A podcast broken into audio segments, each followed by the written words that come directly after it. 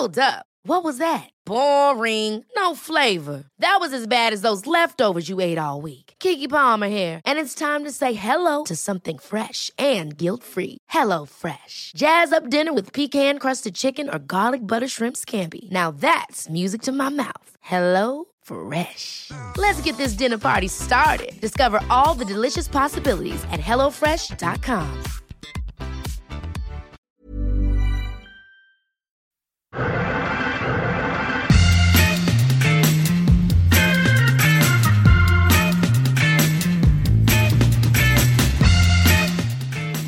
Hello and welcome to another Arsecast Extra as always with James from Gunner Blog. James, good morning to you.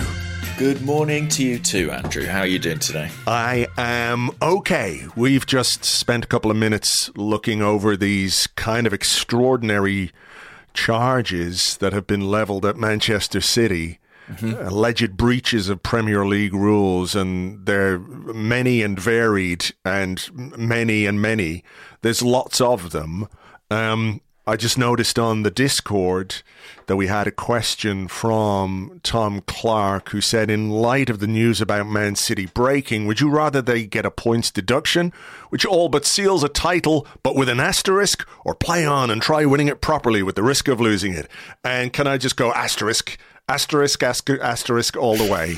Give me all the asterisks, relegate these fuckers, and let's have a party. That's my thinking.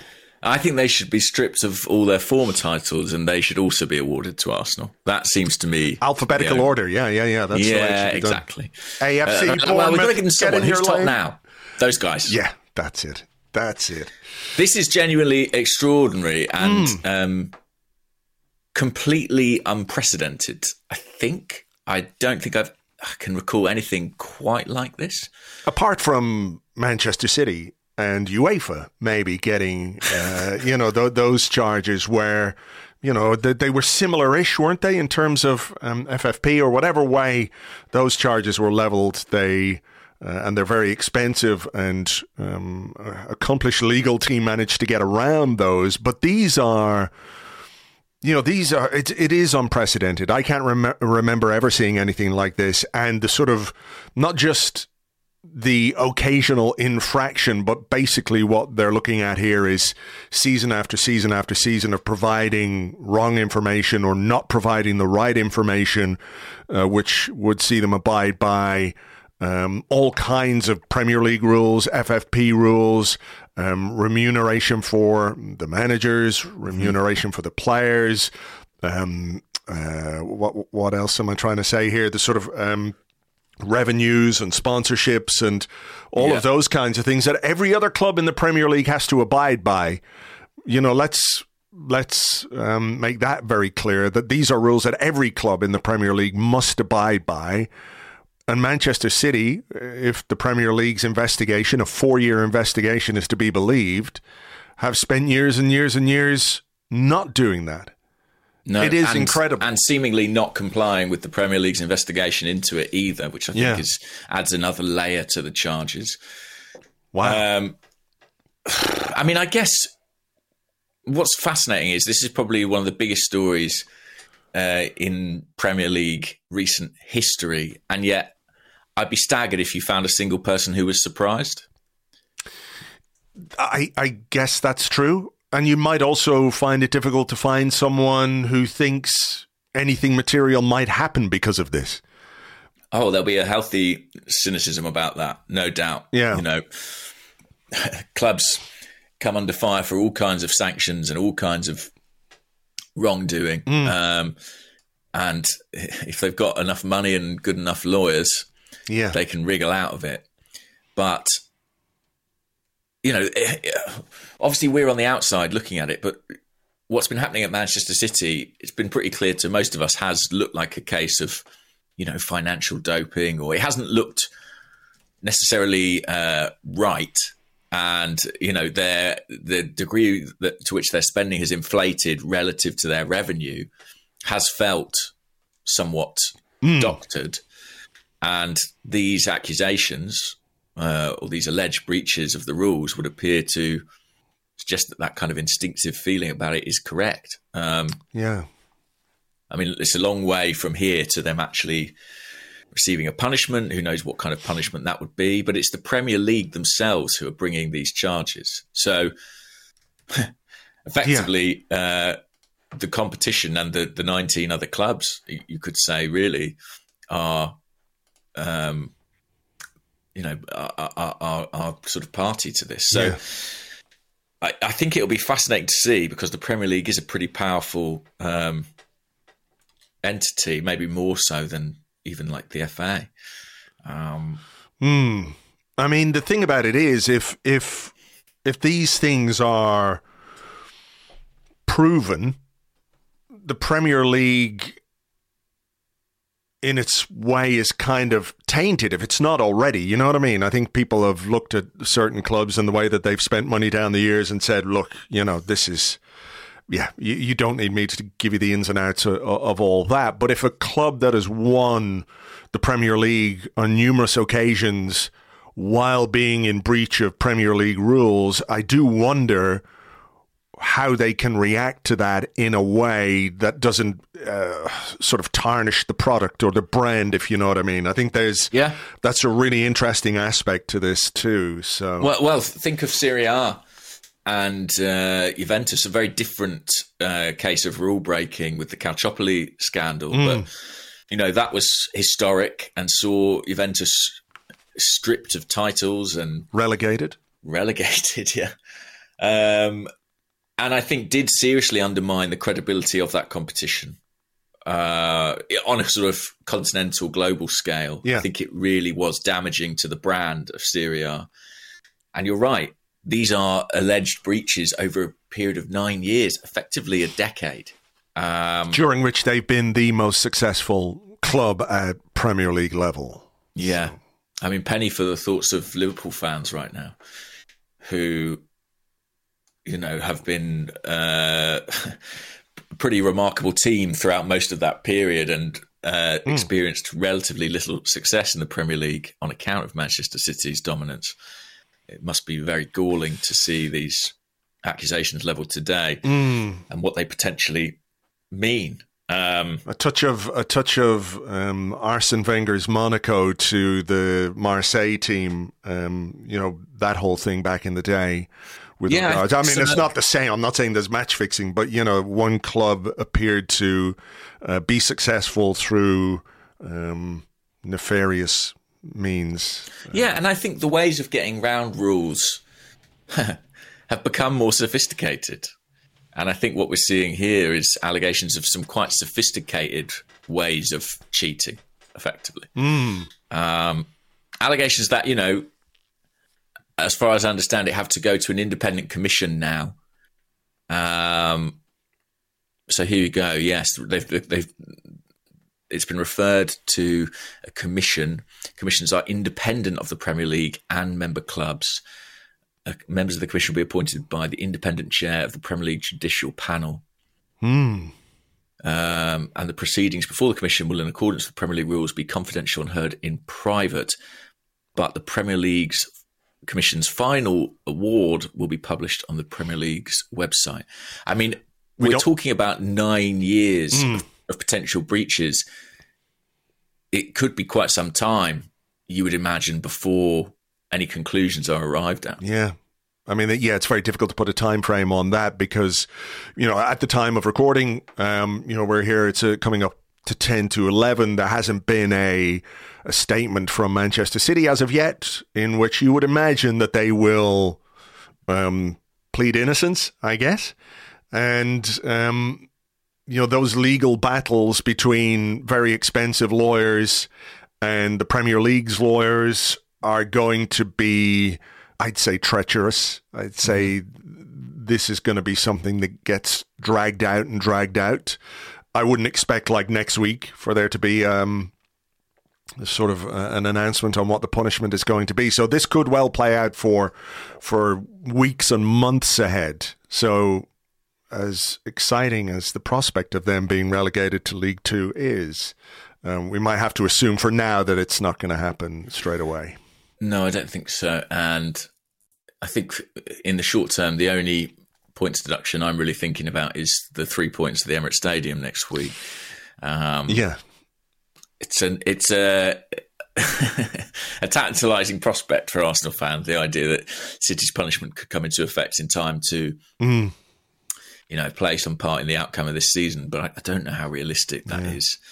You know, you would imagine this is going to take some serious time, and, and City would do everything in their power to kind of dig Fight. their heels in and Yeah. make this protracted and difficult. For sure, they will fight this um, very hard. No, because question. you know it's not just the Premier League's brand or indeed the club's brand here. When you're backed by a nation state, the perception of that nation state is in part at stake. here. Um, but I, as I understand it, they have a few quid to hire good lawyers. they might do. So- they, yeah, I feel they might think that's worth an investment at this particular time. yeah, it won't be it won't be Lionel Hutz's attorney at law for Manchester City. That's for sure. Um, Uh, yeah. So Okay. I mean, it, it's sort of it's sensational, but uh, speaking with this with this proximity to it, so difficult to know how it might turn out. What what we can say is it's not been a great thirty six hours or so for Manchester City. No, that's true. And, you know, it hasn't been a great 48 hours or so for Arsenal, but they were made better by what happened at White Hart Lane. We had a lot of questions from people going, how do I cleanse myself from what I did on Sunday after Arsenal lost and Spurs were playing Manchester City? Everyone is die hard. We all know what the rivalry is, but there were people, and I understand why, actively rooting for a Tottenham win in this particular game. And they want to know how do they how do they make it better? How do they make themselves feel better? Can they baptize themselves in the river of Arsenal again uh, in a way that uh, you know makes them clean, makes them feel clean on the inside and the outside? Any advice? I don't know beyond you know a cold shower. Really, I mean, it, I, I, I sort of uh, partly through circumstance and per, partly by choice, sort of didn't watch the vast majority of this game. I got home uh, sort of in the 87th minute, and I, I confess I did turn it on for those final few moments. Yeah, because I texted There was a scary you. moment actually where I turned it on, and I was I'd been watching it for about two minutes, and uh, then one of the commentators suddenly referenced Tottenham being down to ten men, and I had no idea that was the case, which added a, a little sort of injection of adrenaline to that stoppage time period. Yeah. Did you watch it? I, I watched the last half hour or so. You know me, I don't usually watch them if I can help it, but it was sort of on and I was having a beer and, you know, it was quite funny. I mean, they spent as, you know, as much time kicking Jack Grealish as they did kicking the football. Sure. Um, but that's who they are and that's what they do. And it, I have to say, it was a very confusing, it was a very confusing period in my life. Short period, but you, you have every bone in your body is going, I want Tottenham to get beaten to a pulp here because Tottenham are playing and I want them to lose. And that's just the way it goes. But then you're like, well, no, actually, this would be a very good result for us. Um, so it was a little bit confusing, a little bit strange, and um, not nice. But I think it got us out of jail a, little bit after what happened at, at Goodison Park. So Yeah. on that basis, we have to be thankful that um, they did get the win. Imagine, imagine if that Harry Kane goal was the difference between the title well, he'd be title. delighted, of course, He as a would. boyhood Arsenal fan. He would be absolutely ecstatic. Um, I, I think that I was sort of fully on board with the let's come on, let's hope Spurs win here. And the reason being is that the Spurs fans I knew and that I spoke to before were kind of almost equivocal about whether or not they wanted to win because they were worried about what it might mean for Arsenal and the Premier League title. so the satisfaction of Manchester City dropping the points, but Spurs also not wholly being able to enjoy it and revel in it because there's this nagging feeling of yeah, yeah but we've done Arsenal a favour. I think that's kind of a win-win, Mm. um, and it is a massive result. You know, I, I have to say, on paper, this was always one of City's tougher games, and they you know, we have a problem at Goodison Park, but they have a problem at Tottenham. I mean, yes. their, their, record at that ground is really poor. It's ridiculous. There's no reasonable explanation for why Manchester City in their last five games there haven't scored a goal, haven't won a game. They've lost all five. It's just, it's ridiculous that it's a team like them, yeah. produces these things. Yeah. And I do think there are sort of tactical elements to Spurs that maybe make them an awkward fit for a side like Manchester City. Um, our own record at that ground until this season had been mm. you know, hmm. not particularly good. But yeah, I think it's a big result because it just changes the complexion of the entire weekend. I'm sure all Arsenal fans were feeling pretty down after Saturday, and, we'll come on to that. But it presented City with this opportunity to really close the gap yeah. and really crank up the pressure. And I think that not taking that it f- will feel massive to them actually i know that they i think they had the harder game of the two clubs this weekend um, but seeing us lose first and having the opportunity to then mm. close that gap and not doing it to me it feels significant yeah i did see some questions people saying like do you feel differently about our result at Goodison Park in the light of City's defeat? Like, do you feel like we missed an opportunity to go eight points clear with, with a game yeah. in hand? And like I do, obviously, but primarily, I think I feel a sense of relief because there were always going to be moments in this season. There were always going to be games or a game or two that did not go our way despite our best efforts. And when that happened, if Manchester City were to slip up at the same time, then it kind of gets you out of jail a little bit, you know? So I think I can view it in that context, particularly, particularly as we played first. You know, I think if it had been a case that City had lost on the Saturday and we were going to Goodison Park with the chance to go eight points clear and we lost, I think it would feel a lot worse. Yeah, I think that's fair. And I think that you can't quite separate the two mm. because obviously Arsenal lost, and that meant there was. Uh, you know this opportunity for City, and with that a certain degree of pressure, and it's I think impossible to unpick how the Arsenal result might have impacted upon the Manchester City mm. performance. I, I, do, I might be wrong about this, and I've not actually sort of looked properly, but it felt like this was one of the first weekends in a while where we played first. Um, mm. I feel like there's been quite a lot recently of like us knowing the City result and having that degree of uh, pressure or expectation or need to go and get a result. And more times than not, we have done it. Mm. Um, and the shoe was on the other foot this time around.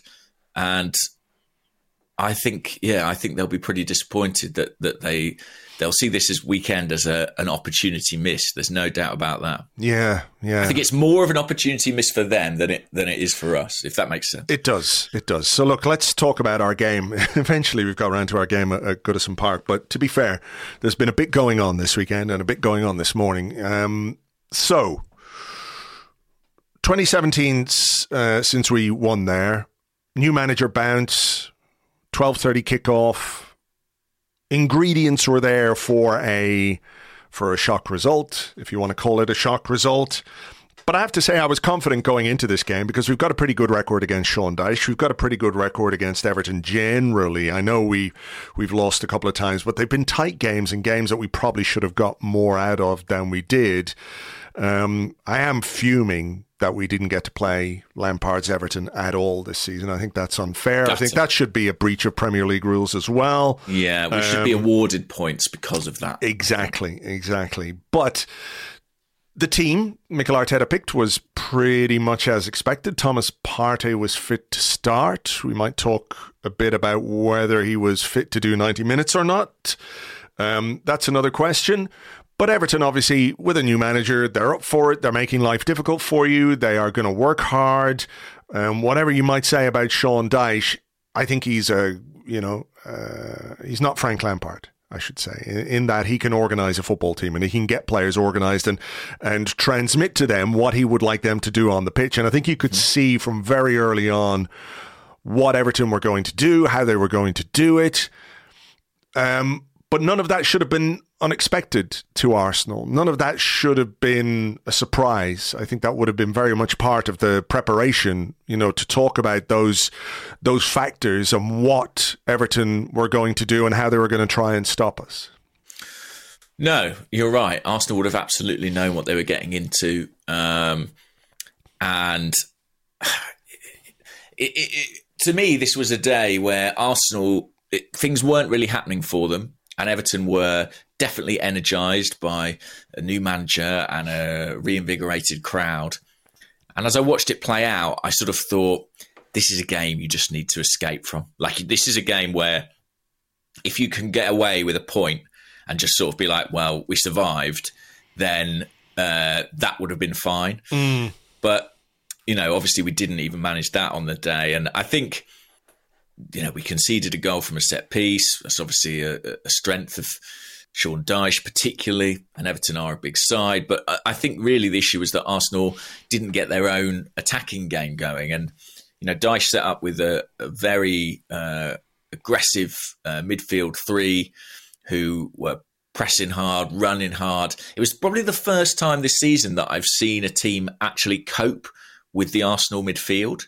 You know, the Zinchenko trick of turning a three into a four and giving us the overload and the extra numbers. I thought Everton, with the very narrow uh, sort of team, mm. dealt with that actually as well as anybody has.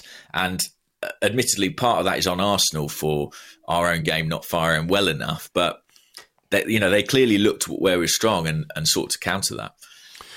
Yeah, I think that's right. Um, I had some concerns early on. I saw the pitch and was like, ooh, that pitch doesn't look very good. And I'm not blaming the pitch in any way, but I think part of um, part of our problem on the day was the speed with which we moved the ball.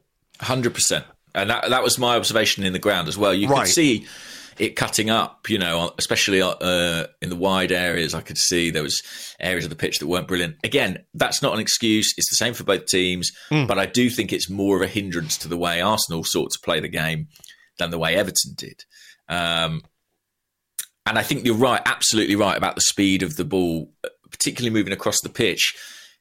Uh, you know, there were times in this game where something we did was really stick Bukayo Saka and Gabriel Martinelli out wide, and they mm. were quite close to the touchline.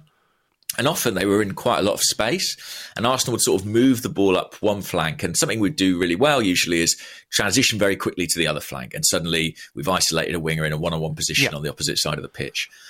It just was taking too long to get the ball out there.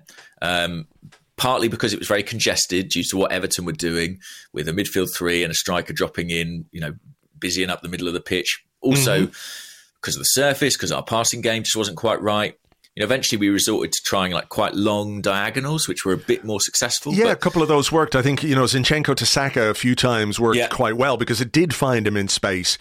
Um, but yeah, on, on, the other side, it seemed whenever Martinelli got the ball, he was immediately um, closed down by two players because it took so long to get the ball mm. out there. Because I was in the uh, press box looking down, and we were all commenting on the fact that Martinelli was just in acres of space so much of the time. He was clearly the outball, and I think you know Seamus Coleman did well on the day, but if you get Martinelli into enough one-on-one duels with Coleman, I think eventually he's mm. going to succeed. I just don't think we got him the supply early enough um, for him to really exploit the space that was there. So, you know, that was one of the issues. I, I also felt that um, maybe more so than uh, on any occasion thus far. This was a day where Arsenal missed Gabriel Jesus. Yes. Uh, did you feel that? Yes. I mean, li- this is not to be in any way critical of Eddie Nketiah because he had a couple of good moments in this game. Um, but I think in a game like this, in these kind of circumstances, when collectively you're not at your best, you are then immediately reliant on individuals producing moments or doing something that changes the dynamic or the momentum of a game, right? Mm-hmm. So what we did for too much of this game was to hit the ball or get the ball to our wide players and hope they could beat a couple of players and then find a pass or make a shot or make a cross or whatever it might be. So we were looking for the inspiration from uh, from the wide players. I, I, think in a game like this, what Gabriel Jesus gives you, those flashes, those those he gives the central defenders something different to think about than Eddie Nketiah, you know, and and there's a sliding doors moment in this game, which we'll come to, obviously, um, which is when Nketiah does really, really well to set up a great chance for Martin Odegaard, mm. who blasts over and, and like a couple of minutes later, Everton go ahead when probably we should have been 1 0 up. But I think what, what Jesus gives you as a team is probably the closest thing we have to the kind of player who can drag everybody up to a different level on a day when it's not quite working. And that's a lot of responsibility to put on him and, and to suggest that, you know, if we had him, it would have been completely different. But even as an option from the bench, um, if you've got Jesus, you can play two strikers. You can maybe uh, switch things up a little bit uh, tactically when you've got two strikers, regardless of who starts, whether it's Nketiah or Jesus. But I, I think his absence was obvious to me anyway. Yeah, and, and Eddie's done brilliantly, you know, uh, until yeah. this point with Jesus out. I think I agree with you. I think when Arsenal's game is clicking and working, uh, there's a real case that Eddie is the optimum spearhead for that because he's such a predator in the penalty area. But when things aren't quite clicking and when things aren't quite going as well as they might be, mm. I agree with you that Jesus is someone who can through individual quality, through the work rate, through his capacity to drop in and create overloads in central areas, wide areas, I think he can make things happen when things aren't quite going quite so swimmingly. Um, yeah. And I think Arsenal missed that on the day, um, which is probably no surprise. The weird thing about the first half is that you know, I think Everton ended the half with three big chances, according to Opta, which is, yeah. you know, unprecedented, really. I mean, Arsenal very rarely concede, you know, that number of quality opportunities to the opposition. But at the same time, Arsenal might well have had a couple of goals themselves. I mean, you know, I think of the Bukayo Saka shot that was cleared off the line and mm. There was one where Eddie, you know, turned quite nicely in the box, but then just went for power and, and blasted yeah, it. Yeah, he, uh, picked the wrong decision there, didn't he? He went. I think he was trying to blast it in at the near post, but he should have gone across the goalkeeper. Um, mm. You know, even if Pickford sticks out a hand or whatever might deflect into the path of somebody else. It has to be the most perfectly precise shot to beat the keeper at the near post. Whereas you not that you get two bites of the cherry if you like but if you do go across and a you know player blocks it or the keeper makes a save then there is the possibility that somebody else is going to be in the box to put that in. So there were there were a couple of moments. I think the the control on that Saka volley when you consider the height of the ball that came to him yeah. um, was really superb. I think it was Coady Conor Coady cleared it off the line. But i texted you at the you know half time to say we were kind of lucky to be level because we the, definitely were. The Onana burst down the left hand side and the cross in. I think Calvert Lewin. I think he got the tiniest touch on it. it. it. only would have taken a tiny touch from that distance for that to be a goal. There was a free header for Doucouré, and there was a, a really good header from Calvert Lewin as well, uh, which went went just wide. I thought that was a really interesting part of the game was the battle between Gabriel and Calvert Lewin yeah, I I, I mean, too. it was pretty even. I think Gabriel did really well against him, but I, I, I sort of enjoyed it in a in a throwback kind of a way because you don't necessarily associate Calvert Lewin as being like a big, strong target man kind of guy, but he is. You know, he uses his body really well. He's very good in the air. You know, he can hold it up well with his back to goal. I thought that was, um, you know, for all the disappointment in the result, I just thought that was an in, uh, an interesting little part of the game. It was, and and uh, I mean, maybe people don't more generally, but I I do think of Calvert Lewin as being someone who's brilliant in the air. I think athletically, there are very few can match him in terms of you know the leap and and the ability he has to head the ball, the technical aspect as well. Mm. I thought Gabriel did pretty well. I mean, I think on the day there's probably a shout. Gabriel was Arsenal's best player or one of them. Um, it was a difficult duel Mm. But I thought, although we've mentioned a couple of chances Calvert-Lewin had, I thought by and large he coped pretty admirably with it. But it was very physical, and it was interesting watching it as well.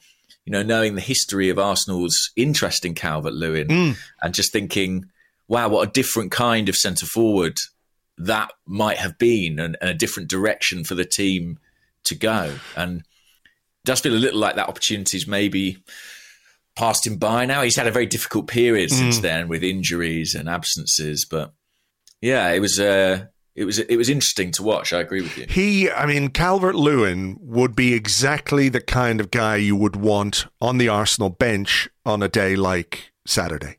Mm, You yeah, know, I- I'm not saying we need the plan B, but that kind of a striker, that kind of presence up front, um, it gives you something different, gives you another option. And look, you know, it's it's uh, neither here nor there at this point, but I, I, I do like him, and I think he's a good player, and um, that was that was an interesting bit. So halftime, I thought, okay, the manager's going to you know sort this out, get them going again.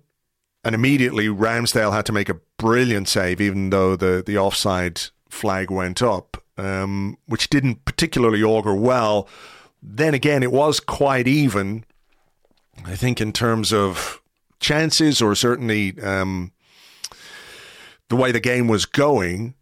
Uh, there were moments from Everton; they were looked a little bit dangerous from from set pieces, um, and then we have that moment where Odegaard has the chance, blasts over the bar, and within what a minute, sixty seconds, they have a corner, and they score the goal. And you know, and Tarkowski uh, are the two players involved there. So it, it sort of reminded me a bit of of last year when Eddie Nketiah had the chance to put us two one up, and then a few minutes later, Everton score the goal. You know, on a day like uh, Saturday when you're not at your best, those fine margins become even more so, don't they?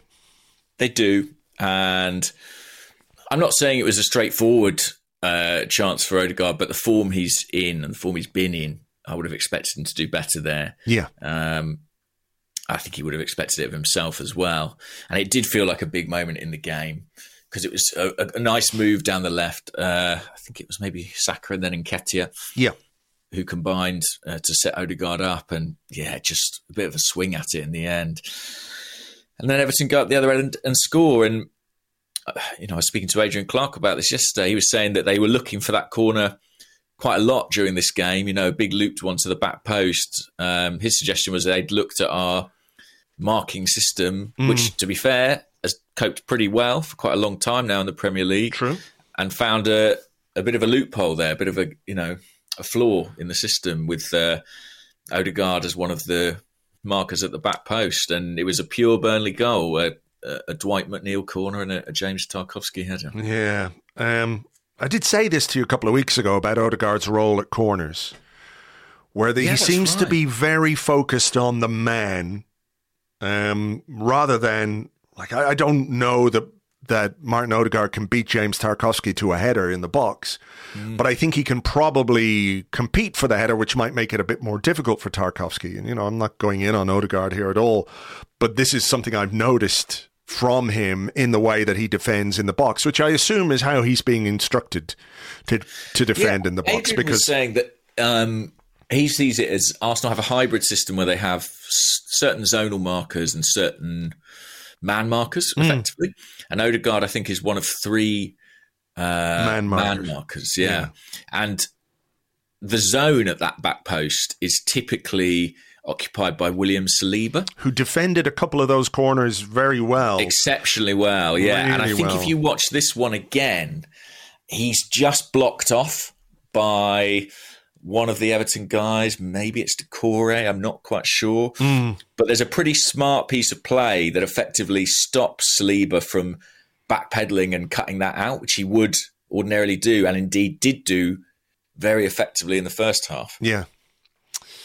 So yeah, a frustrating goal to concede. Um, And they didn't really. I mean, I guess it's the nature of it having gone behind, but as far as I recall, they didn't really create anything else in the second half. Not really, because I think once they went to goal up, I, I their their Their task was very clear. their task was different, and so they were going to sit in. They were going to make it difficult. They were going to make it scrappy. They were going. They were going to prevent us from building any kind of rhythm, you know, through fair means or foul. You know, but that's what happens in football. Mm-hmm. That's the way football teams, particularly football teams that have been struggling down the bottom of the Premier League, if they go 1 0 up on the league leaders, they're not going to say, right, come on, chaps, let's have a right good go at these and open ourselves up. You know, they're going to sit in, they're going to make it tough, they're going to time waste, they're going to do all the things that you would want your team to do if you were in those circumstances. As tough as it is for us to to experience that. And I do think maybe we got sucked in a little bit um, towards the end, but we'll we'll come to that.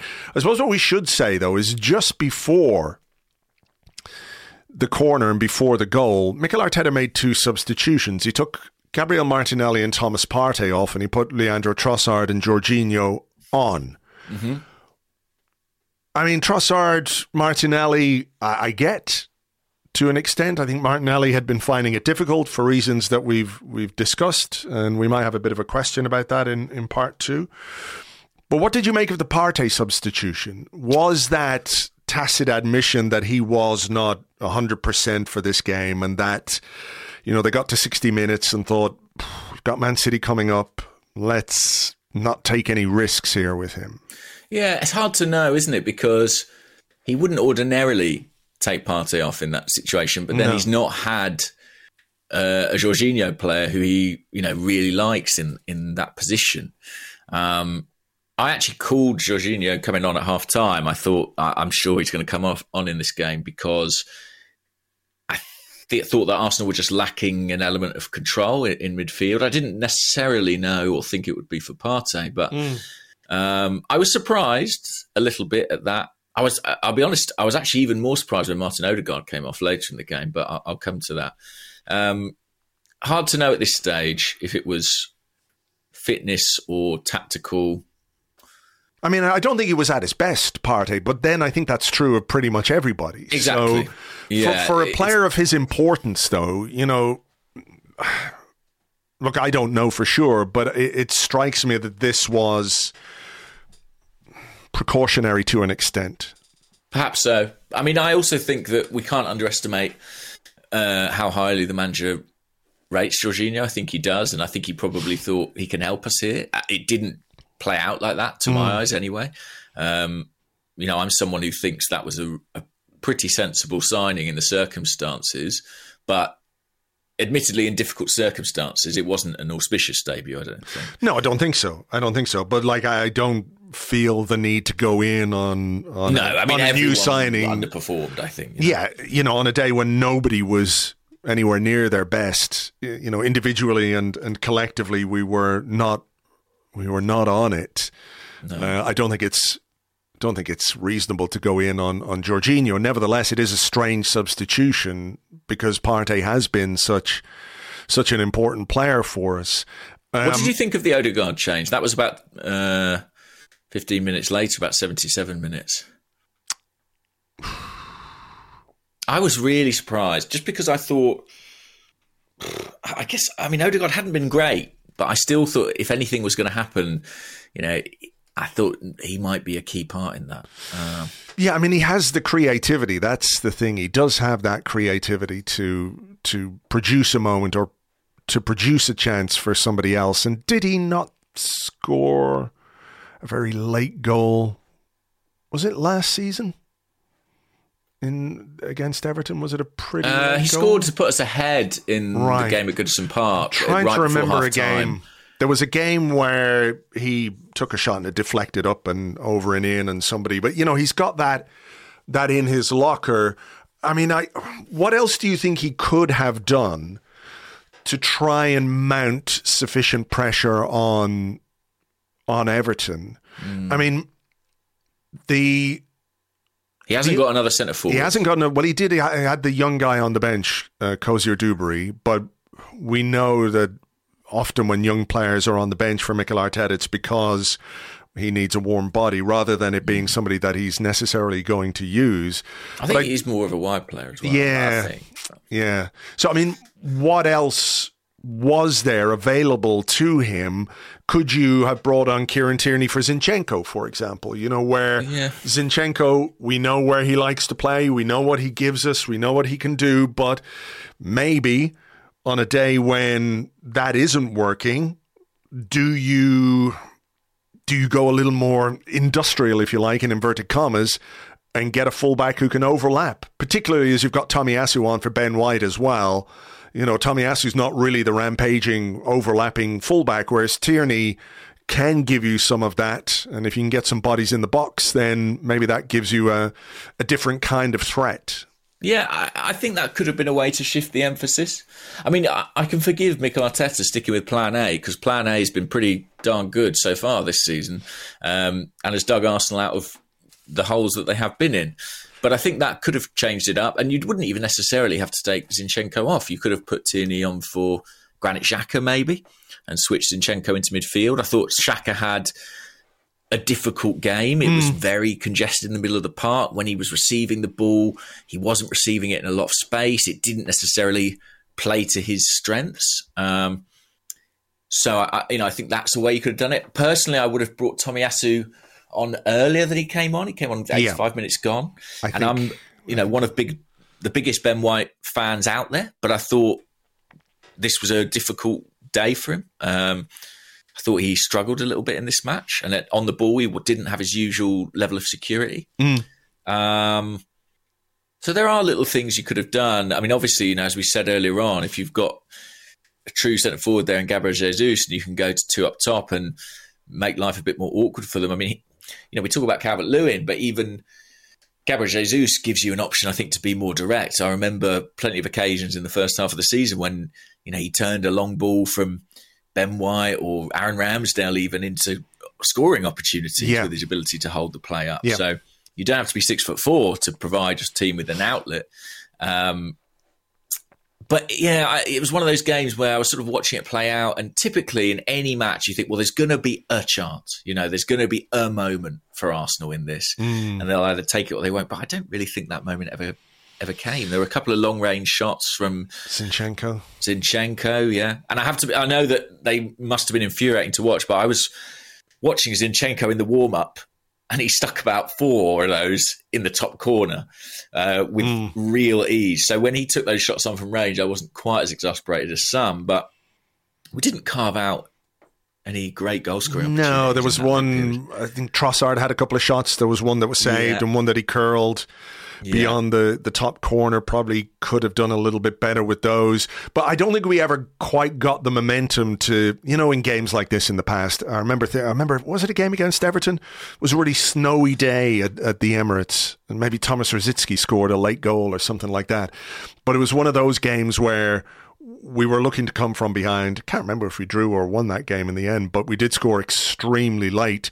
But it came because we had basically all the pressure. We played the game in their half consistently, and it was just wearing them down, wearing them down, wearing them down, wearing them down. I don't think we ever quite got to that. And I do think Everton, you know, there was a bit of um, gamesmanship involved, bit of time wasting. Um, Pickford got booked, but it was about what eighty six minutes, eighty seven minutes when he got. They brought booked for on, which is they basically brought Maupay on. You know, Yeah. um, that's pressing the gamesmanship button, big style. I mean, he is the most irritating man alive. I'm sorry. Right now, I know there are others out there, and um, you know, He's been atrocious apparently as well this season, like an awful footballer. Um, but but comes on and just reveled in you know, winding up the Arsenal players or trying to get involved in things to to, to slow the game down. Like there could have been four or five minutes of injury time in the six minutes of injury time. Because of everything that went on, because of all the you know the argy bargy and you know, But it just I- slows momentum, doesn't Exactly. it? Exactly. we saw Spurs doing it against Man City yesterday. This is what teams do when they're in front. Hmm. Arsenal have been on the right side of that plenty of times this season. Um, I mean, I think Maupay should have been sent off. do you? Yeah. We sort of I, I was just relieved Zinchenko didn't get sent off. I know that he, it wouldn't have been necessarily fair, but that would have been such a. Yeah, that would have would been have a real compounded the defeat. You know? Yeah, yeah, yeah. Given the initial reaction I, I saw with Maupay lying on the ground and he was laughing, I was thinking, oh, he's wound him up to the point where you know he's lamped him or something, you know. Yeah, but same. but he actually grabs Zinchenko by the head and pulls him down, you know, and, and falls over himself. It's like a wrestling move. Fucking annoying little prick. Um, but look, yeah, the moment didn't come. The goal didn't come. We couldn't break Everton down, and it's our our first defeat since losing to Manchester United back in September. So In the league. in the league, yes. Sorry. Yes. So, I mean, how do you contextualize that? You know, in your own mind, what we've got to play for this season is so big. I think everything that doesn't go our way feels seismic, right? Which I completely understand because we've got such a lot to play for. But I think stepping back a little bit and accepting that there are going to be days where you don't play well and there are going to be days where you don't play well and, and you get away with it where you can get away with you know a win or, or you can get away with a point. There are going to be days when you don't play well and you, you lose a game and that happens and that happens in football and that happens to pretty much every team. So i think i'm like with my glass half full, I'm sort of like, okay, this is not a bad time to remember that if you let standards slip in terms of your performance, then every team in this league is capable of punishing you and taking points off you. Um, Which isn't to say I would choose to lose a game right now just to learn a lesson. Of course not. But I do think there are moments when they happen in the season. It's how you react to them, right? It's how you it's how you respond and how quickly you respond that really uh, demonstrates where you are as as a team. I think that's absolutely right. The significance of this result will be determined by the response. Mm. And I have never envisaged a timeline where Arsenal's prog- progress to the Premier League title is serene. I think it's been relatively serene until this point, but I've always envisaged it being the case that points are going to be dropped between now and May. And the thing that gives me some comfort there, and what we saw play out this weekend, is that points will be dropped probably by all teams involved. Um, that is the nature of the Premier League. You know, every game can be a challenge. And I think it's definitely disappointing because when you look at our fixture list, okay, a couple of games against Everton, bottom of the league, you know, Yeah. not going great. You would have looked at those and thought, ah, six, hopefully six there. Yeah. and you know there are tougher away games to come and we've sort of lost a little bit of a cushion there. There- there's no getting away from that. As much as it's a relief that city lost two these were still points that arsenal should have taken. Um, and the margins in the game i know that we're sort of very disappointed but the margins of the game are so fine. I mean it's if that Bukayo Saka shot isn't cleared off the line arsenal probably win this match um, it- It's that simple, and you know that we've had games like this. I'm thinking of Elland Road, where our performance I don't think was much better, to be honest, and yet we came away with three points because the margins went in our favour. But I guess law of averages sometimes they're not gonna, and this Yeah. is one of those times. Um, but yeah, I, I think I know what you mean about the timing.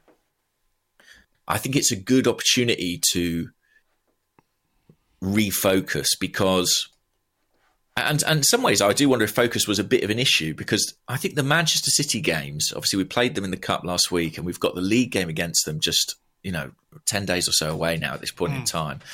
I think they are looming very, very large in our collective consciousness. And I mean that not just as fans, but I think staff, players, everyone is aware of this huge game against Man City coming up in 10 days' time. Yeah. And I'm, I don't know, of course, it's impossible to say whether that meant the eye came off the ball a little bit at Goodison Park, but it wouldn't surprise me if that was an element. But we can't do that. We have to treat every single game as critical because Yeah. otherwise you lose in this league. Of course, and I look, we can't talk about how Mikel Arteta has been banging the one game at a time drum to his players and give them credit for that, and then.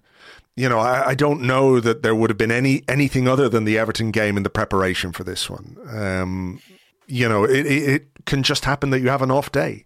That's true. Yeah. You know, um, so, and I think we did have an off day. I think um, across the board, you know, on the pitch and off the pitch, maybe we didn't do enough to win this game, and and that's what happens.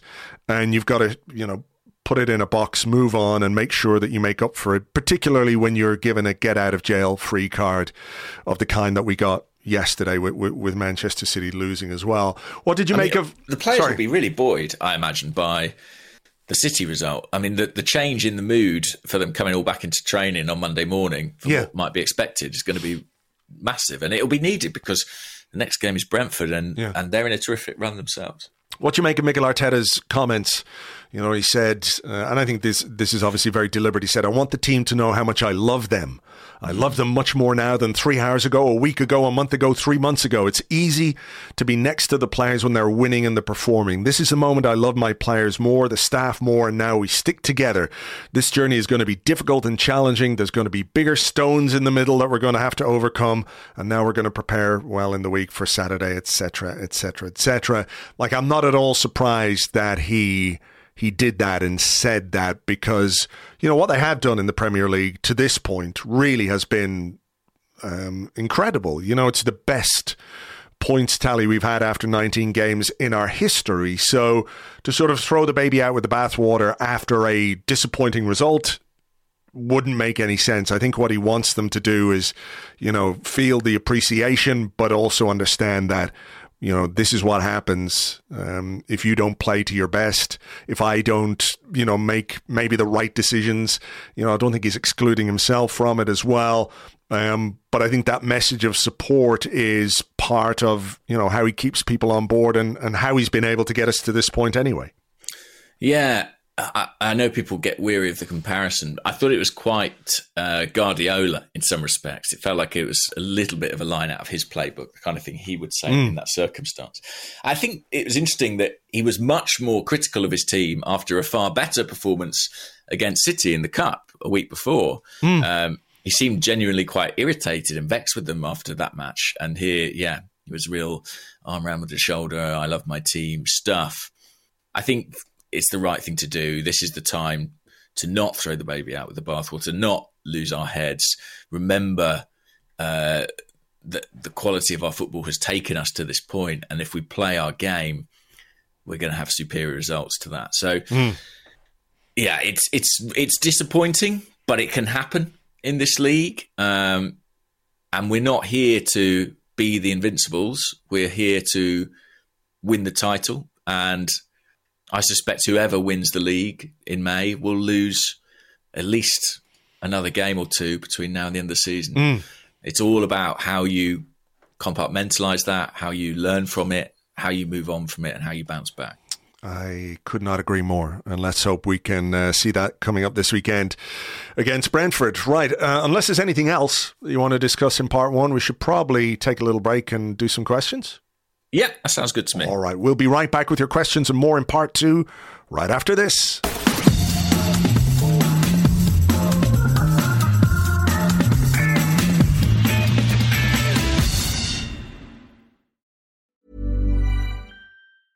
Ready to pop the question? The jewelers at Bluenile.com have got sparkle down to a science with beautiful lab grown diamonds worthy of your most brilliant moments. Their lab grown diamonds are independently graded and guaranteed identical to natural diamonds, and they're ready to ship to your door. Go to Bluenile.com and use promo code LISTEN to get $50 off your purchase of $500 or more. That's code LISTEN at Bluenile.com for $50 off. Bluenile.com code LISTEN. Even when we're on a budget, we still deserve nice things. Quince is a place to scoop up stunning high end goods for 50 to 80% less than similar brands. They have buttery soft cashmere sweaters starting at $50, luxurious Italian leather bags, and so much more.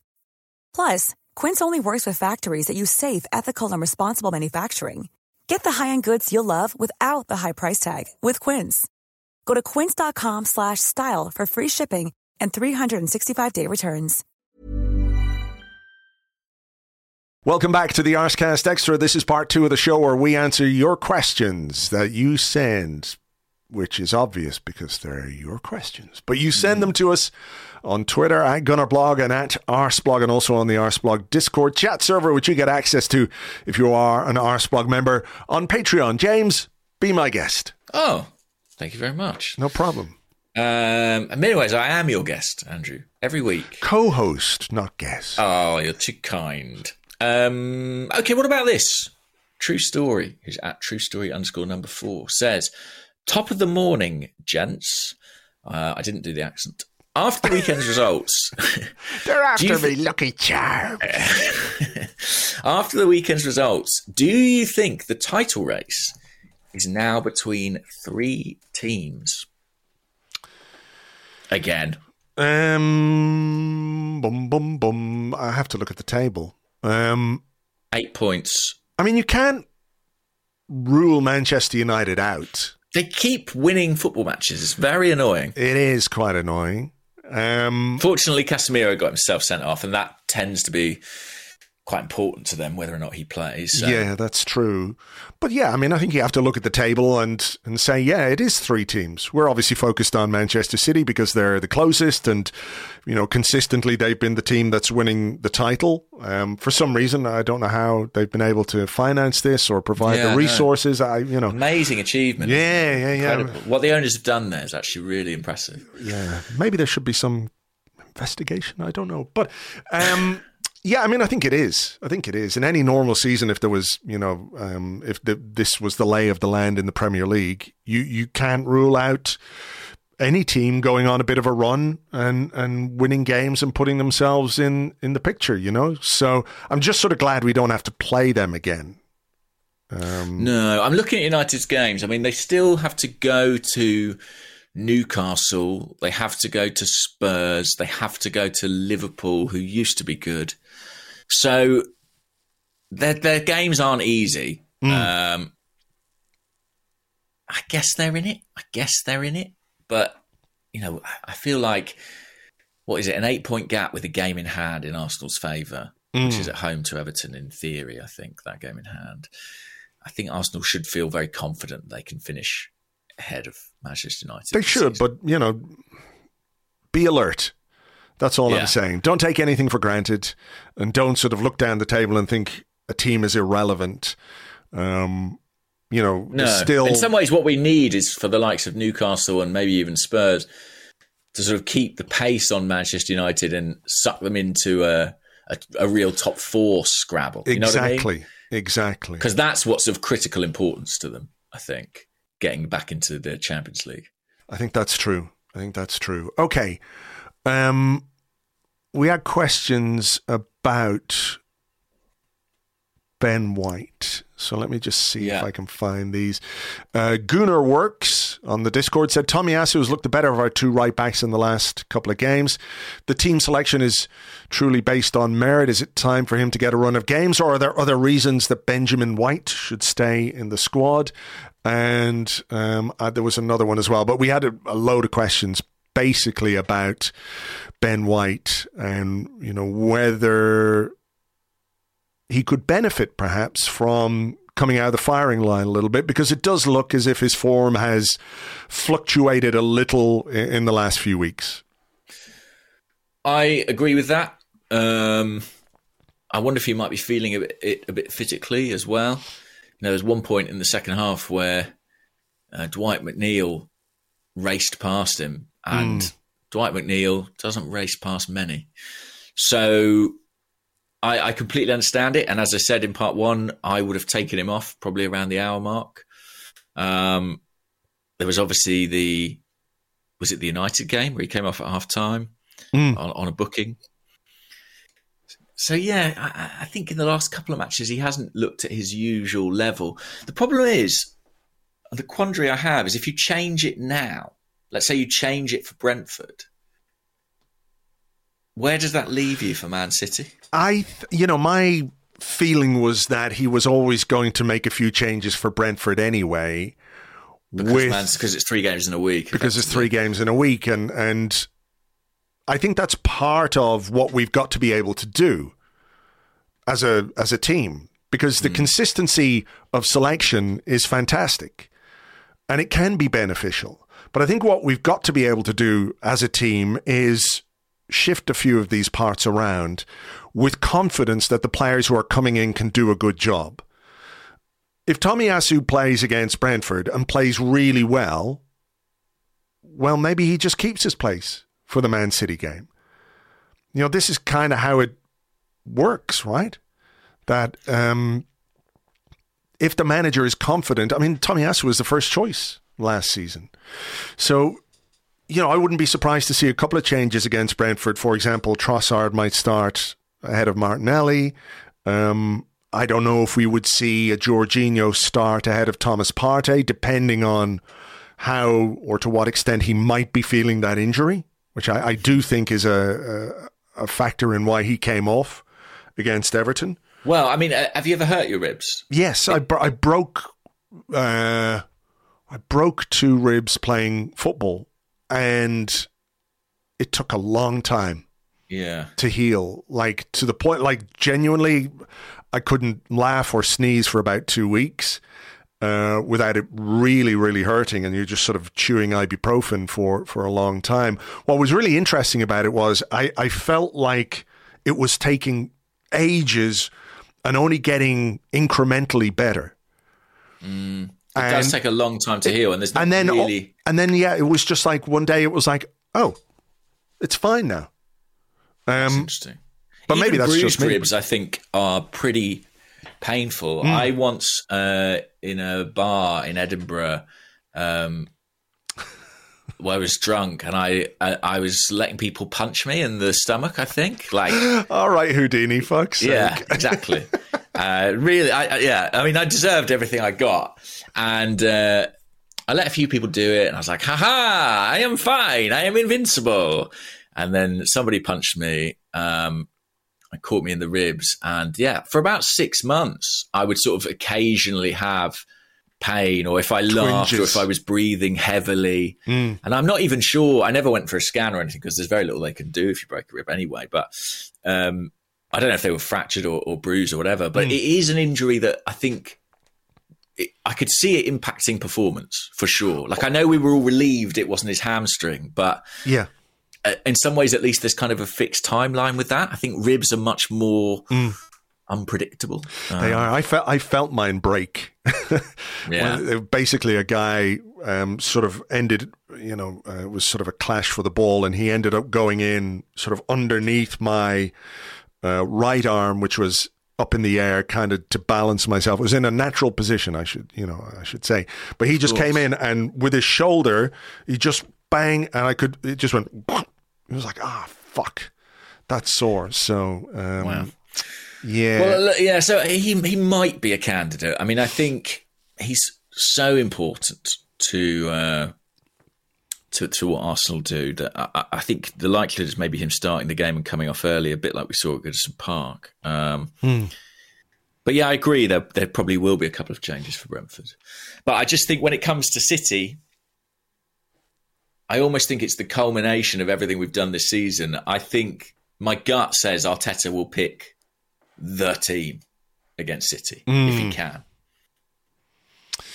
With Gabriel Jesus up front as well. I see he's doing some running again, so that's good. He's making progress. Yeah. I think he's still some distance away from being fit, but uh, making progress, which is. Imagine which is how great it's going to be if we get him back, like before the end of the season. I mean, I watched a, a compilation the other day of his you know season so far, and I do think we forget sometimes oh. quite how good he was. He was brilliant. You know, he really was. Um, and I think Eddie, you know, as we keep saying, has done a, a, sterling job to try and fill in. But they're different kinds of players as well. They give you different kinds of things, and we're missing the things that Gabriel Jesus has, has given us. Mm. And also just having another one, having another striker yeah. would be helpful. It would. Um, well, listen, we talked about Tr- Trossard potentially coming in. Mitch says, when should we start to be getting concerned by Martinelli's performances? He's been nowhere near his best for the last three to four games. Looks quite tired for someone who's highly energetic and gets at fullbacks all day. And then finishes with does Trossard start versus Brentford? Yeah, we had another question on this as well from PJ who said, um, I'm sure you've seen the position graph with Martinelli very isolated out wide. What do you guys make of it? Tactical to isolate him against the right back or problematic because he has more defensive work, etc.? Many people calling for Trossard to get the nod over him next week. It's a lot to consider as I'm not sure it's as straightforward a conundrum as it might appear. Did you see this graphic? I've not seen the graphic. Okay, um, hang on. Let me see it, if I can. I don't think it will surprise me, given my uh, my view of the pitch on. Uh, yeah, let me see if I can send it to. I'll put it in the little chat bit here. I wonder, does will that open up for you? My stomach just made an absolutely extraordinary noise, by the way. Which Was you that might, okay? You might wish to take out. If not, I didn't really hear it, so. Well, go back and listen, guys. it was. I don't know what's happening in there. Okay. I, am clicking on this image now. Right. Oh, well, weirdly, that link doesn't really work. Hang on, let me try this. Did it just did it download? Oh, it downloads. Oh, yeah. fancy. Yeah, that doesn't surprise me in the least. Saka and Martinelli pinned uh, to that flank. It was curious because, as I said in part one, Martinelli was like on his own out there, and it looked so clearly to be the outball for Arsenal. Why do you but think we didn't take it? Because I remember I a few times, and it was actually Zinchenko who had the ball in midfield, and I'm thinking, right, you've got the ability and the vision to make that pass to to Martinelli. Like I think what Everton did, and what other teams have done this season, because we had a question about like, you know, how do we cope with how do we cope with teams uh, doubling up on our wide men now. But I think mm. teams have been doing this quite a lot this season, and we've usually found a way around it. But there were a few times where I thought, just get that ball out quickly to Martinelli, because yeah. Everton then have got to shift over. And I don't quite know why Zinchenko didn't make that pass. And there were two or three moments where I thought, oh, that's odd. That's odd that they're not moving it that side. Um, I quickly. agree. We fell. We we were very right-sided emphasis, particularly in the first half, and yeah, it was odd. Because actually, you know, there were times last season when it felt like everything went down the right, Partey, Odegaard, Saka, but we've been much more balanced mm. this season. And, and Martinelli did seem to be in acres of space. I think the doubling up thing, I, I'm not sure it's. I think the reason wingers are doubled up on is because you've been too slow to get to ball, the ball to them, and they're able to flood men back and have that two on one if you get the ball to them early enough, then you're 1v1 mm. most of the time. And I honestly think that was the issue with Arsenal at Goodison Park is that it, those transitions from side to side of the pitch were just taking too long. Um, I'm not a coach. I'm not a you know a tactics expert, but that's what it looked like to me. Um, and Martinelli's individual game. I mean, I think Coleman will come away pretty pleased with how he copes with Martinelli, and yeah. uh, I think one on one, he's a pretty decent defender. But given his age and given Martinelli's speed and pace, he probably would have wanted to exploit that a bit more. Yeah, I think maybe he's a he's a hair off what we would hope for, but I still think his uh, his decline is a bit exaggerated uh, on social media, at least. Yeah, I, I mean, I think it's still a, threat. It's a fluctuation in form. Um, yeah. I noticed somebody saying something about like does playing with Zinchenko rather than Tierney not suit him? So I went back to look and, and see the goals that he scored, the games in which he scored, I should say, who was playing at left back. And um, there's no pattern really. Zinchenko played some of them. Tierney played some of them, and Tomiyasu played in a couple of them thing as well. Him being isolated know? is also something we we kind of always do. Like when it works, we don't really talk about it in those terms, but he does spend a lot of time providing the width on that flank. Um, mm.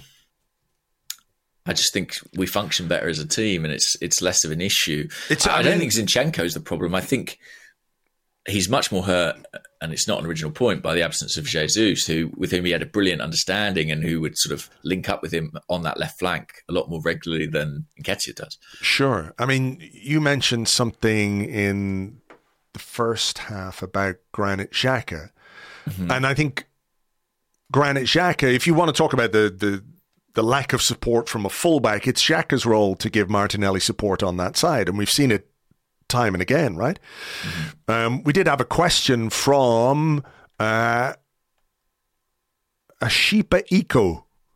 Um, it's got some like dollar symbols and euro symbols in the uh, okay. uh, in the name, so I don't know how to pronounce them. I don't want to say like a dollar hip. Anyway, he says, "Who's the understudy to Granit Xhaka? What's the plan with that position? It seems to be that there's not much besides hoping Xhaka is always fit and in form. If we'd had someone to sub Xhaka and put in the legs in that position, we might have created more uh, or scored in the Everton game. I do think that's an interesting one um, to consider, isn't it? Because Xhaka has done very well this season, but like everybody, there are going to be games where it doesn't quite work for him, and there isn't a uh, a like for like change, if you like, in the in the squad, unless you do something like move Odegaard over or even play Fabio Vieira in there. Well, that would maybe be my suggestion. You know, a Fabio Vieira, even an Emil Smith Rowe. Well, that's. I mean, I um, was I was talking more about who was available to the manager on on Saturday. Yeah. I do have an inkling that that is where they they see not Emil Smith Rowe's complete future, but I think they probably see him as an option there. Yeah, I suspect so, especially with Trossard's arrival on that left wing. You know, feels like they'll share that for the next couple of seasons at least. Mm. Um, I, I, in this game, probably would have brought Vieira on for Xhaka rather than Odegaard. Um, I think it might have given Arsenal a bit more creativity and unpredictability uh, on the ball and you know in attack. Uh, we haven't seen a ton of hmm. Vieira mm. in that position. Um, came on there. Was it against Wolves that he came on there? Maybe that? that was the one game this season I didn't see. So. Oh really? Yeah. Uh, Wolves won us. No, Wolves nil Arsenal. The two 0 game. No. Two? Was yeah. it? Yeah, yeah it was the game just before the Christmas break. Yes, Martin Odegaard, scored twice. I'm just looking at the lineups now. Yes, Granit Xhaka went off very early on. He, he was ill, was, not he? He had a bad tummy. And Vieira came on and played as that left eight and actually did pretty well, created one of the goals for Odegaard. Right. Uh, with that nice dying run and a little clipped cross into the box. So uh, that would be my suggestion. But, you know, mm. we know that Arteta is like Unai Emery and Arsene Wenger in that if Granit Xhaka's fit, he plays. Um, I'm very curious to see if Smith Rowe, when he's available, when he's fit, gets a chance there. I, I know that we've seen moments of it before, and it's you know it's not always delivered quite as we might have hoped, but uh, he has to learn the role. He has to learn the position. Mm. But I think he does appear to have a lot of the tools to make it happen. For sure, for sure. Um, shall I have another question? Why not? That's how this works. Very much how this works. Um, you should know this by now. This is episode 510. okay, what about this? This is sort of looking back at the window. A couple of arsons says, contrary to popular perception on Twitter, will Arsenal, having shown they are in the market to go big but have a definite price cut-off point, gain respect in the summer transfer market? To me, it says we're serious but will not stand for being ripped off. What are your thoughts?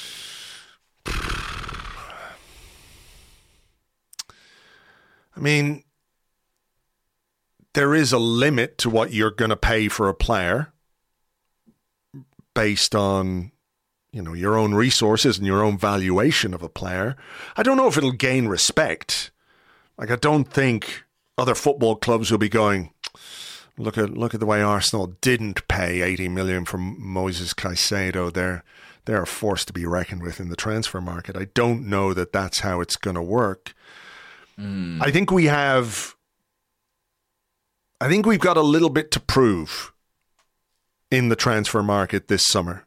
And I know we've just come out of the January window and there are going to be people who are tired of transfer talk because it's it's kind of irrelevant now. But I do think maybe we we have something to prove when it comes to getting a really big deal done.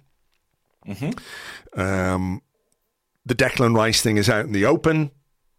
Everybody knows that's a player we would like to bring in, but what competition are we going to face for that? How far will we push it if we have strong competition for it, uh, or for him, I should say.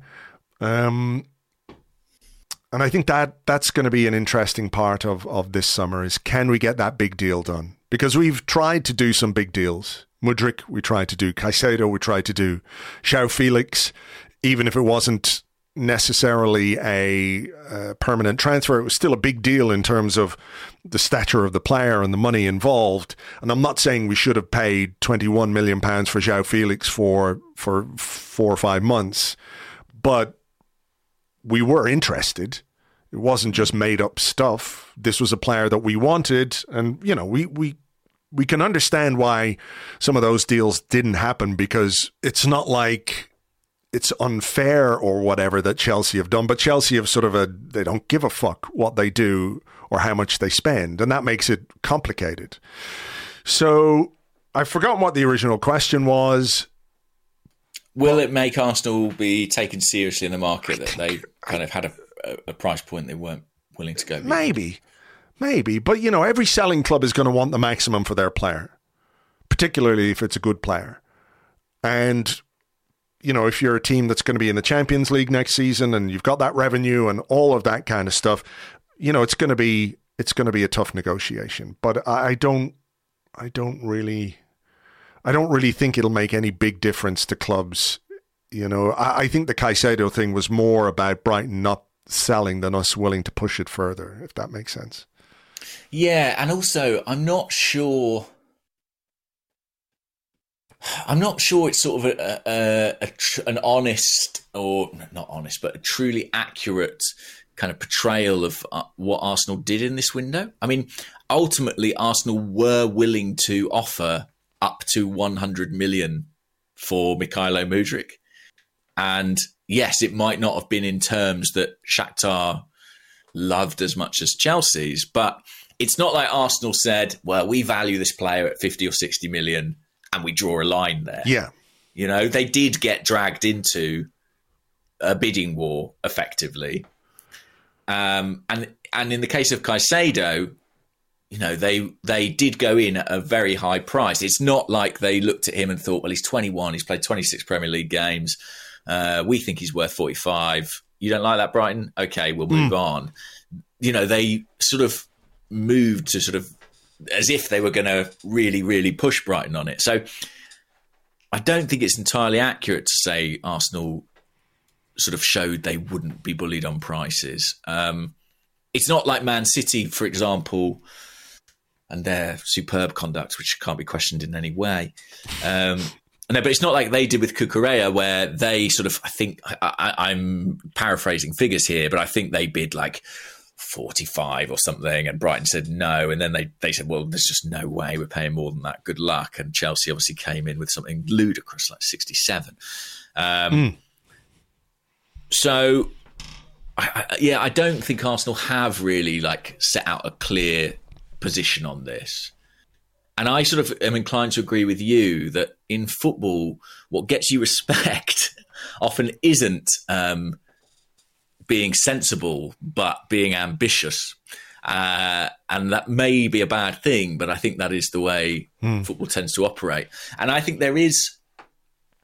I, well, I have two thoughts. One is that I think Arsenal have gone for a number of big ticket players, you know, players with price tags in excess of 60 million or whatever it might be, and it's not quite come off. And I think that closing that sort of deal is something that this administration kind of still has to prove they can do. Mm-hmm. And, and, I think there is probably a different strategy required with a deal of that nature and of that size. And I think if you're willing to commit uh, 70 million to a player, but it me but doing committing 80 means doing the deal quicker and more expediently and without inviting other bidders, mm. then I think at that level, that's sort of something you have to accept. And maybe Arsenal are in the process of learning that. But the, the second point I would make, and the one that is slightly counter to it and contrary to it, is is that the right market for Arsenal to be shopping? You know, I'd still think yes, Manchester City played paid 100 million for Jack Grealish, but the vast majority of their signings have come in that sort of 40 to 60 Mm. racket. And I do think that once you get above 70, 80, when you get into those kinds of numbers, if you look at the list of signings in the Premier League that have been made above that figure, and arguably Grealish would be included on this, it's just very difficult to extract something that sufficient value, yeah. value. Yeah. I mean, David Moyes was asked about Declan Rice over the weekend, and he said, you know, it, it, it would be a British transfer fee Yeah. record, something like that. But, you know, this is a guy with 12 months left on his contract. So I think that might be slightly wishful thinking, to I think honest. so, yes. But it will tell you that West Ham are going to try and get every single penny that they can from course. from uh, the sale of Declan Rice. Yeah, and and in in order to do that, they can't just sort of hammer one interested party. There needs to be maybe two or three interested parties who will play off each other, and that then creates the the bidding war, if you like, and that's what raises prices. So, um, yeah, best of luck. It, I mean, one thing I would say is, as much as shopping in that bracket makes me a bit nervous, I think if you're gonna spend that on a player, spending one who's already kind of a proven commodity in the Premier League hmm. probably makes more sense. Yeah, that's fair. He was very good, wasn't he, against Newcastle? He was brilliant. Yeah, Very, very good. it, it would. I, he, he could stop doing that now until the end of the season. Do you know what I mean? Like. Just phone it in from now on. I don't want any scouts. I don't want any managers watching him and thinking he looks good. Quite like the look of this uh, Yeah. Rice guy. Hmm. No, no, take it easy, mate. You'll stay up. There's some crap teams in this competition. Except for when you're about playing Manchester City and Manchester United. Do really Yeah. well against them. Yeah, do really well against them. Yeah. Let me ask you this one. Um, it comes from T Dog. I was going to call him T Dog, but it's T Dog. And he says Zinchenko has been absolutely fired up in our last two games, and I love it. But are you concerned he might cross a line and cost us? Do you think Mikel Arteta could or would focus more on man management in the second half of the season, given that tactics are, are very clearly established already? So. Yeah, I didn't see it myself, but Sam Dean told me that Arteta was over to Zinchenko pretty quickly at full time. And uh, Yeah, there's some pictures of of Arteta.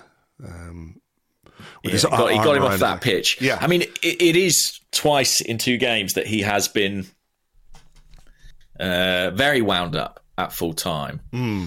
And there are sort of mitigating circumstances in both. One is obviously against his former teammates, and it's a slightly odd dynamic uh, there, seemingly. Uh, the other is Neal uh. Neal Maupay, which I think you can just forgive anyone's conduct when they're up against him. Exactly.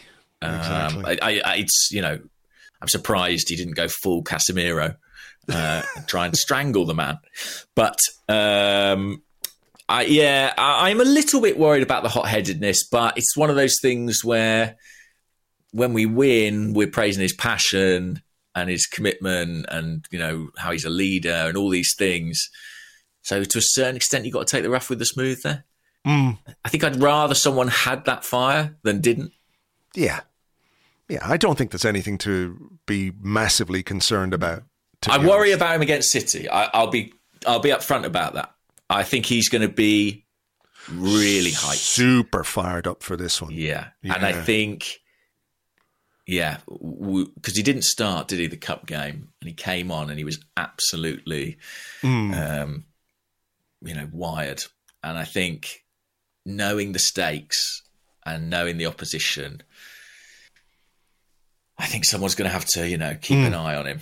Someone's going to have to do the the Gary Lineker point to the manager if, Yeah, if, he thinks his head's going to go. What worries me is the pl- closest player on the pitch to him are Gabriel and Granit Xhaka, and I'm not sure I fully trust them to keep listen, their heads either. As uh, you know, I, I wrote something on the blog on Sunday, um, which I don't think I've ever written before in in the six or seven years that Granit Xhaka has been here. Is that Granit Xhaka came over and helped calm things down. Yeah. it was when I think it was I when mean, genuinely, we, I think we have to hope that he is the change man he appears to be because I think as a as a younger man, Zinchenko um, is going to be really, really up for that game. And if Yeah. it starts going against him, I don't know how he'll react to that. Yeah. Um, I've sort of well, I had other questions, but they were about things like set pieces, and we've sort of covered them in part one. Yeah, So that's true. I've got a couple I think we can just Go on, close out yeah. with. One comes from Carl, who's at JJ Jojo Shabadoo on Twitter.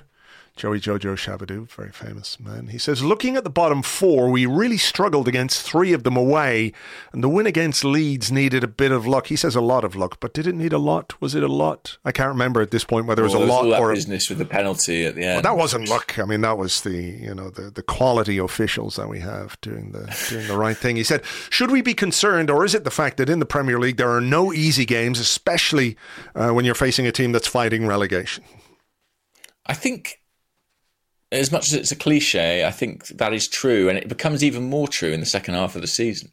I think I'm right in saying Man City ostensibly have to play all of the bottom three uh, between now and the end of the season, and you think, well, that'll be easy. But I think the closer you get to May, the harder those games can become. Sometimes those teams get new managers. Um, it wouldn't blow my mind if that happened at Southampton quite soon, who are rock bottom at the moment. But the yeah. press conference their manager gave, um, I think if I was an owner of a club, would not necessarily have filled me with confidence. He's a strange Is that fair guy. to say? Did you see it? I didn't see it, but I've I've seen a couple of his. He's a strange guy, isn't he? Yeah, and uh, I mean the situation there, I think, is that he's always been a back five manager, and there was the, the the pundits and the fans have been calling for a back four, and he betrayed his principles and went for the back four, and it, it hasn't worked out for him. Right. Um, so now he's sort of saying, you know, I've let myself down. I should, I've betrayed my ideas. Um, Right. but you know, he's in the washing machine, as, as Clive would put it. um, so yeah, I, I think the bottom three. I mean, I think you've got to bear in mind a way as well, like the way those teams can sometimes play against you. I mean, Everton came with a very, very, very clear game plan, uh, and it was very much focused on making life difficult for Arsenal. And I think the reality of this league is that that's not how most teams approach it. You know, if you look above the relegation zone, uh, you've got Leeds, West Ham, Wolves, Leicester. You know, all these teams, Palace, Villa, that's like, and, and Forest, that's the bottom half of the league. But most of those teams have coaches who have styles and philosophies and that you know an imprint they want to place on the game. And not many are prepared to be quite as pragmatic as Dyche is um, so I think I think it's not a huge area of concern. I think when a team sets up specifically to stop you it makes life really hard. But I actually don't think that many teams in this league do that I think they've got ideas above that fortunately what do you think I think that's probably true. Circumstance really played a part in the way that Everton uh, approached approached this one, um, and you know what you're going to get against the Sean Dyche team. And there's a lot of talk, isn't there, about like how Everton stopped Arsenal, and there's some truth to it. But I do think Arsenal were culpable of stopping Arsenal as well. yeah of course You know, I think the the things that we didn't do that we're capable of doing and have done for most of the season, we didn't do, and that you know played its uh, played its part in that. I So think they, they didn't make it easy for us, but I think at times we made it hard for ourselves. that is that is kind of what I was uh, getting around to. Um, did you watch the Fulham game? Fulham Chelsea on on Friday No, night. I, I really enjoyed that result, though, I have to say. yeah. Um, Um, we had a question though about uh, there was I was in the pub watching it. Well, I wasn't watching it. I was sitting at a bar and it was kind of on in the background Sure. and stuff like that. But I saw that they had Howard Webb on. And Zach Tays said, I'm not the biggest fan of Howard Webb, but I thought he talked well and indicated a desire to provide accountability and transparency to aspects of the PGMOL, hopefully not just lip service. So I didn't know if you'd seen that or not and had any opinion on what no, Howard I Webb haven't. said. Uh, when did he take up his position, Howard Webb? I don't know exactly. I think he was supposed to be it was supposed to be an end of the season thing. Isn't Mike Riley still there until the end of the season? But but Howard Webb has come in now, and chief refereeing officer. He will. He was announced in August 22. Uh, let's have a look. I mean, just on. I think it's the end of the season, but I'm not sure. Yeah, but just on that, like, I mean, what do you think of the head of the referees going on Sky Sports? Standing around at a game, having the chats with, with Neville and Carragher and and um, you know the presenter and and everything else. I mean, is that something we should be open to, or do you? I mean, my my gut feeling seeing him on the screen was like, ah, this guy. I just felt it looked like he was fame hungry to an extent. Like, of course, right. he's going to be on TV. He's he's Howard Webb. He's been out of the limelight, and you know, I could be doing the man a great disservice because I didn't hear a thing that he said. But that was my first instinct. Maybe that's just me being massively cynical. Well, I think there's always been this attitude that kind of we want the referees to be sort of faceless in some ways. You know that they're not mm. the stars of the game and in some respects, the less we hear from them, the better. I think the counter to that is that you look at some sports and referees will come out afterwards and explain decisions they made, um, and it can, you know, assuage some doubts or concerns that might yeah. be there. I think it. I, I, my big thing is, I think it would be really interesting to hear the logic for decisions in game. You know, I, would be fascinated, for example, if things like the VAR dialogue were. Oh yeah uh, for available to the public. Like we didn't get to hear. Uh, I'd love to have heard what they were saying about the incident with with Gabriel in the yeah, second half. We didn't mention that, and and probably should have. And the weird thing is, I've got like a, a, a three second replay of it that I've watched loads of times, and I think it's quite probably a penalty, but. Mm. Without greater context, without more TV footage, and without hearing what they're saying in the VAR booth. I mean, I don't know why that couldn't be broadcast. Yeah, we just get a check complete, don't we? Yeah.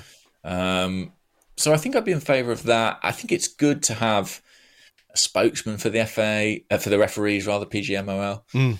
So, and, and you know, if, if Webb is going to be in this role as chief refereeing officer, it makes sense for him to do it. So I'm not, I'm not against it. Um, I think accountability is generally a good thing, but I think where it gets complicated is to what extent do you wish to foreground the individual referees yeah. themselves? I think that's where it gets a little bit tricky. Okay. Um, very final one from Stedersaurus. Um, he says, What sort of articles could James write which would elicit from Mikel Arteta the same response as James Pearce got from Jurgen Klopp? And would James sing him a song to make it all right again? yeah, did you see that? Yeah. Klopp and James Pearce. I don't know what James Pearce wrote. I'm not sure anyone does because I've asked around, obviously. Um, and there have been a few things that have been a bit critical, I think, of the manager, uh, which he may have taken against. But it's not like there's a, a clear smoking gun. Hmm. Um, it's a curious one. I don't think it's a good look for a manager, I have to say. I think they're absolutely entitled to give a bit back, but I don't think Klopp came across particularly well in that. And, and, and I am a fan of Klopp. I actually like Klopp. I think he seems like a really reasonable guy. Um, but I think it's a sort of dangerous game to mm. be like, I will take questions from these journalists, but I won't from these. I mean, Ferguson did it all the time. He just banned oh, yeah. them. You know, he just got rid of them. You're not allowed to come to my press conference anymore, uh, which That's I think true. is probably the better way of doing it rather than sort of rebuking a guy publicly.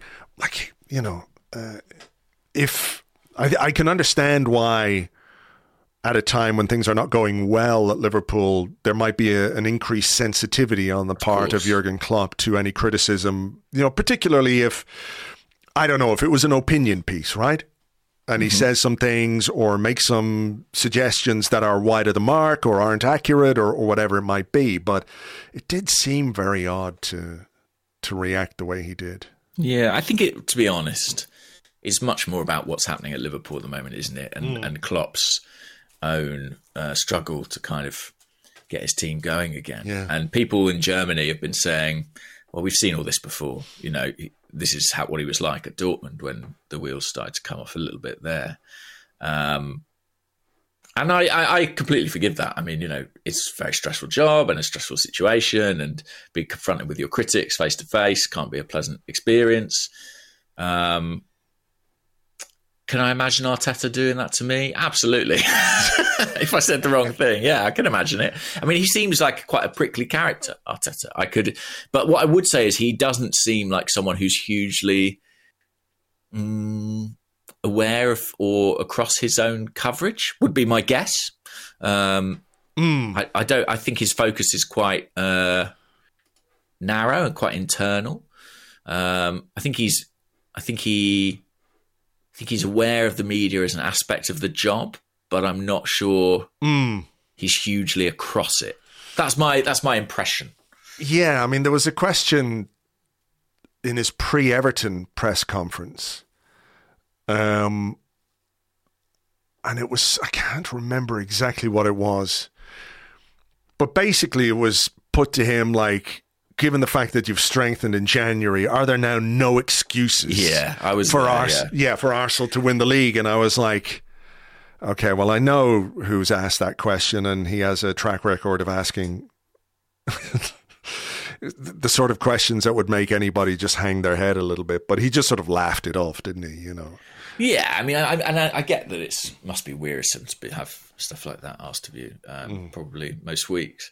Um, I mean, the truth is, Arteta would never lose it with me because, uh, as everyone knows, I am uh, part of the Arteta PR brigade, and uh, he pays me to uh, Oh, say yes. nice things about him. Of course, of Yeah. course, part of the contract. It's part of the deal. It's part of my deal with Stan and with Mikel uh, that I have to only say nice things about them. That's true. That's true. That's on the record now. It is, That'll get clipped up by the aggregators. Hundred percent. Hundred Uh, percent. And I think, I think, yeah. I think uh, it's, it's, it'd be interesting. I'm not sure. I mean, he's quite grumpy with journalists all the time. I would say, Mikel. Like he is quite f- frosty. I think he views it as a chore. I do think he views it as something he has to do rather than something he enjoys. Whereas with Klopp, I think when he's having a good time, he seems to kind of revel in it and enjoy it more. So when it flips, it's kind of more palpable. Yeah, I yeah, think Mikel is very consistent, but quite cold in his consistency. Yes, I think I think that's true. Um, and like I can completely understand it as well. I respect that, to be honest. Yeah. Yeah, you know, every would week. say that, though, look at look at those fucking guys. Yeah. every fucking week. Oh, it's him again. There's that question again. Which is, you know, no slight on any of our uh, fantastic Arsenal uh, correspondents or anything like that, but I do think that's kind of how he looks at it. Um, He looks at it like that, or he looks at it as an opportunity to control the message. You know? And and he does do that. I mean, you know, the stuff around injuries, for example, Yeah. his attempts to kind of obfuscate. I think it's really, you know, I'm not sure. Like the Partey, I mean, maybe he's carrying injury, maybe he's not, but we'd seen him in training via the training pictures, and he's sort of saying, "Well, he's a doubt." Um, yeah. I, we can't quite take him at his word on, on certain matters. know, certain things. All right. Well, look, let's leave it there um, for today and let's get this out for people to listen to. As ever, thank you guys um, for being with us and thanks for subscribing and downloading and all the rest. Uh, we'll catch up during the week a little later on today. We will have an episode of The 30, myself and Phil Costa looking back on all the action in the Premier League this weekend. Um, and there's, uh, there's plenty going on, of course, uh, throughout the week. So uh, join us for that. For now, take it easy and we'll catch you on the next one. Bye bye.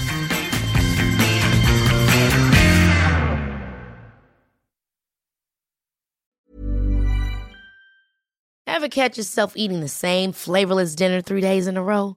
Dreaming of something better? Well, HelloFresh is your guilt-free dream come true, baby. It's me, Keke Palmer. Let's wake up those taste buds with hot, juicy pecan-crusted chicken or garlic butter shrimp scampi. Mm. Hello Fresh.